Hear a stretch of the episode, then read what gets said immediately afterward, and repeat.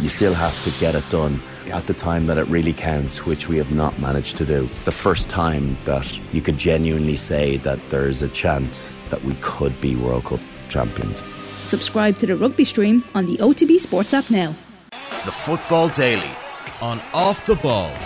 Hello and welcome to Friday's Football Daily. I'm Phil Egan and we'll start with the European qualifiers. They kicked off yesterday, but the campaign doesn't start for the Republic of Ireland until Monday night.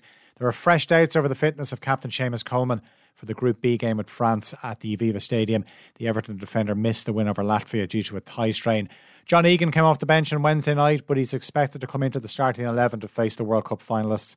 The Sheffield United defender was on off the ball last night and he was asked about conceding goals from long distance, something that's happened regularly under Stephen Kenny, Latvia's opener. Another example of that. And Egan says it's something they've talked about. We always analyse every game and every goal we concede. And, you know, we, we look at ways, we nitpick and look at ways that we can, you know, prevent them. Um, but, you know, sometimes. Uh, sometimes pe- people are going to get shots off, um, you know what I mean, and sometimes they're gonna they're gonna end up, you know, being a being a really good goal, and you know, you just have to see if you could have done anything better and, and you know, learn from it, you know, put it right the next time. That's all you can do, really. Former Ireland international Kevin Kilbane was on OTBAM this morning to look ahead to the game. He feels Stephen Kenny's side of a chance of getting something against France, and he spoke about the possibility of bringing in Chiedozie Ogbene into the starting 11 ahead of Michael Obafemi. Ogbene might be a better option because I think he's more of a a player that can drop back and, and, and over or make an overload in midfield, and it might be Ferguson as a, as a lone striker at times. How that how that is going to go, but uh, there, there is Stephen Kenny. The one thing we've not said over the last couple of years is Stephen Kenny's got options, and he's got very good options off the bench, and we've got options to change the system within that. So I'd, I'd be positive way more positive going into this game. And I know that Latvia were dreadful. I have to say that Latvia were really poor, I thought. And we allowed them to play at times through through the game last night and, and gifted them a couple of chances, too many chances, in my opinion, uh, for the quality that we've got. France, we know is going to be different. But I, I think with a little bit more midfield solidity, with the various options that Stephen Kenny or the various options that Stephen Kenny has got, I think uh, I think we can put it up to them. And I'd be I'm quite confident. I'm quite confident that we can actually get something from the game. Stephen Kenny and his players will get a look at France tonight when they play the Netherlands in Paris. Kylian Mbappe will captain the French team at the Stade de France. Kolo Muani's in line to start up front. Antoine Griezmann will be in midfield as he was at the World Cup. The Dutch could be missing more than half the team that started the World Cup quarter final defeat to Argentina. Cody Gakpo and Matthijs de Ligt are among the players to be struck down by a virus. Ronald Koeman will also have to do without the likes of Frenkie de Jong and Steven Bergwijn due to injury. Denzel Dumfries is suspended, but Gini Wijnaldum is back after missing the World Cup.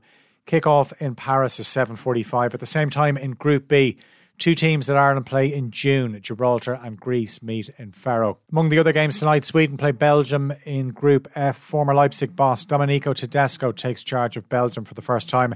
41 year old Zlatan Ibrahimovic, who's four years older than Tedesco, could feature for Sweden for the first time in almost a year. He's recovered from his knee injury and last week became the oldest scorer in Serie A history. Last night, Northern Ireland started their qualifying campaign with a 2 0 win away to San Marino in Group H. Bolton striker Dion Charles scored both goals for Michael O'Neill's side. It was O'Neill's first game back in his second spell. Northern Ireland will be back in action this Sunday when they host Finland at Windsor Park. The Finns lost 3 1 to Denmark in Copenhagen last night. 20 year old Rasmus Højlund scored a hat trick for the Danes. That was his first international start.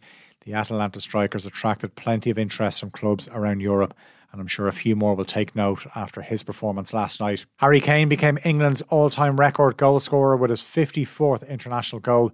The Tottenham striker scored a penalty in England's 2 1 win over Italy and Naples in Group C.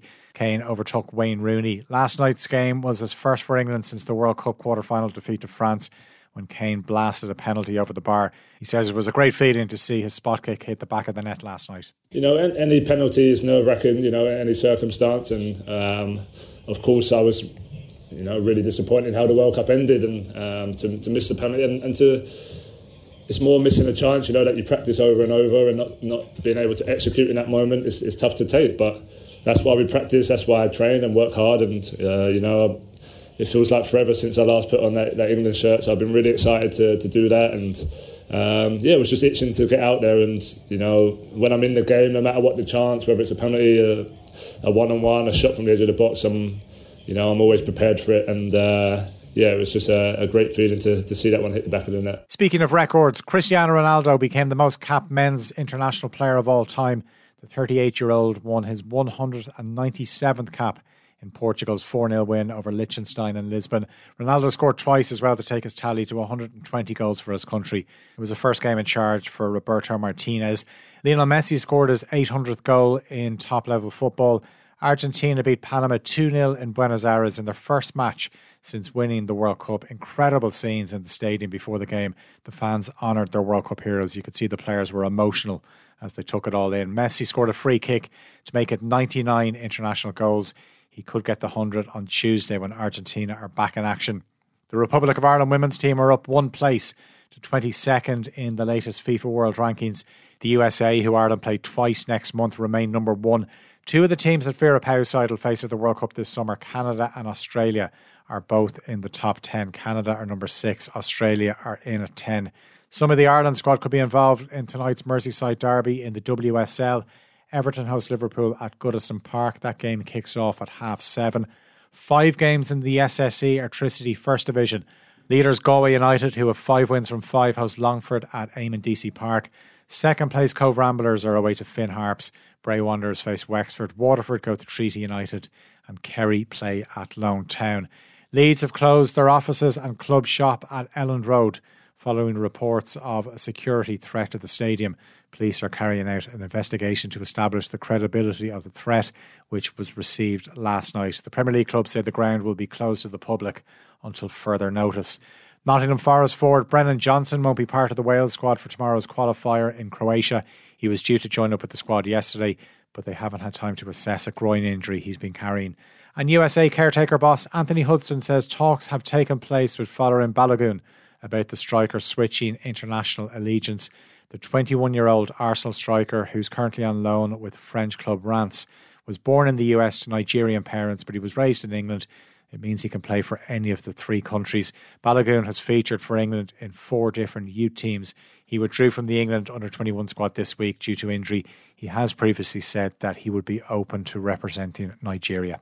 That's it for today's Football Daily. As always, you can subscribe to the OTB Football podcast feed to hear the best football analysis, interviews, and stories from Off the Ball. The Football Daily on Off the Ball.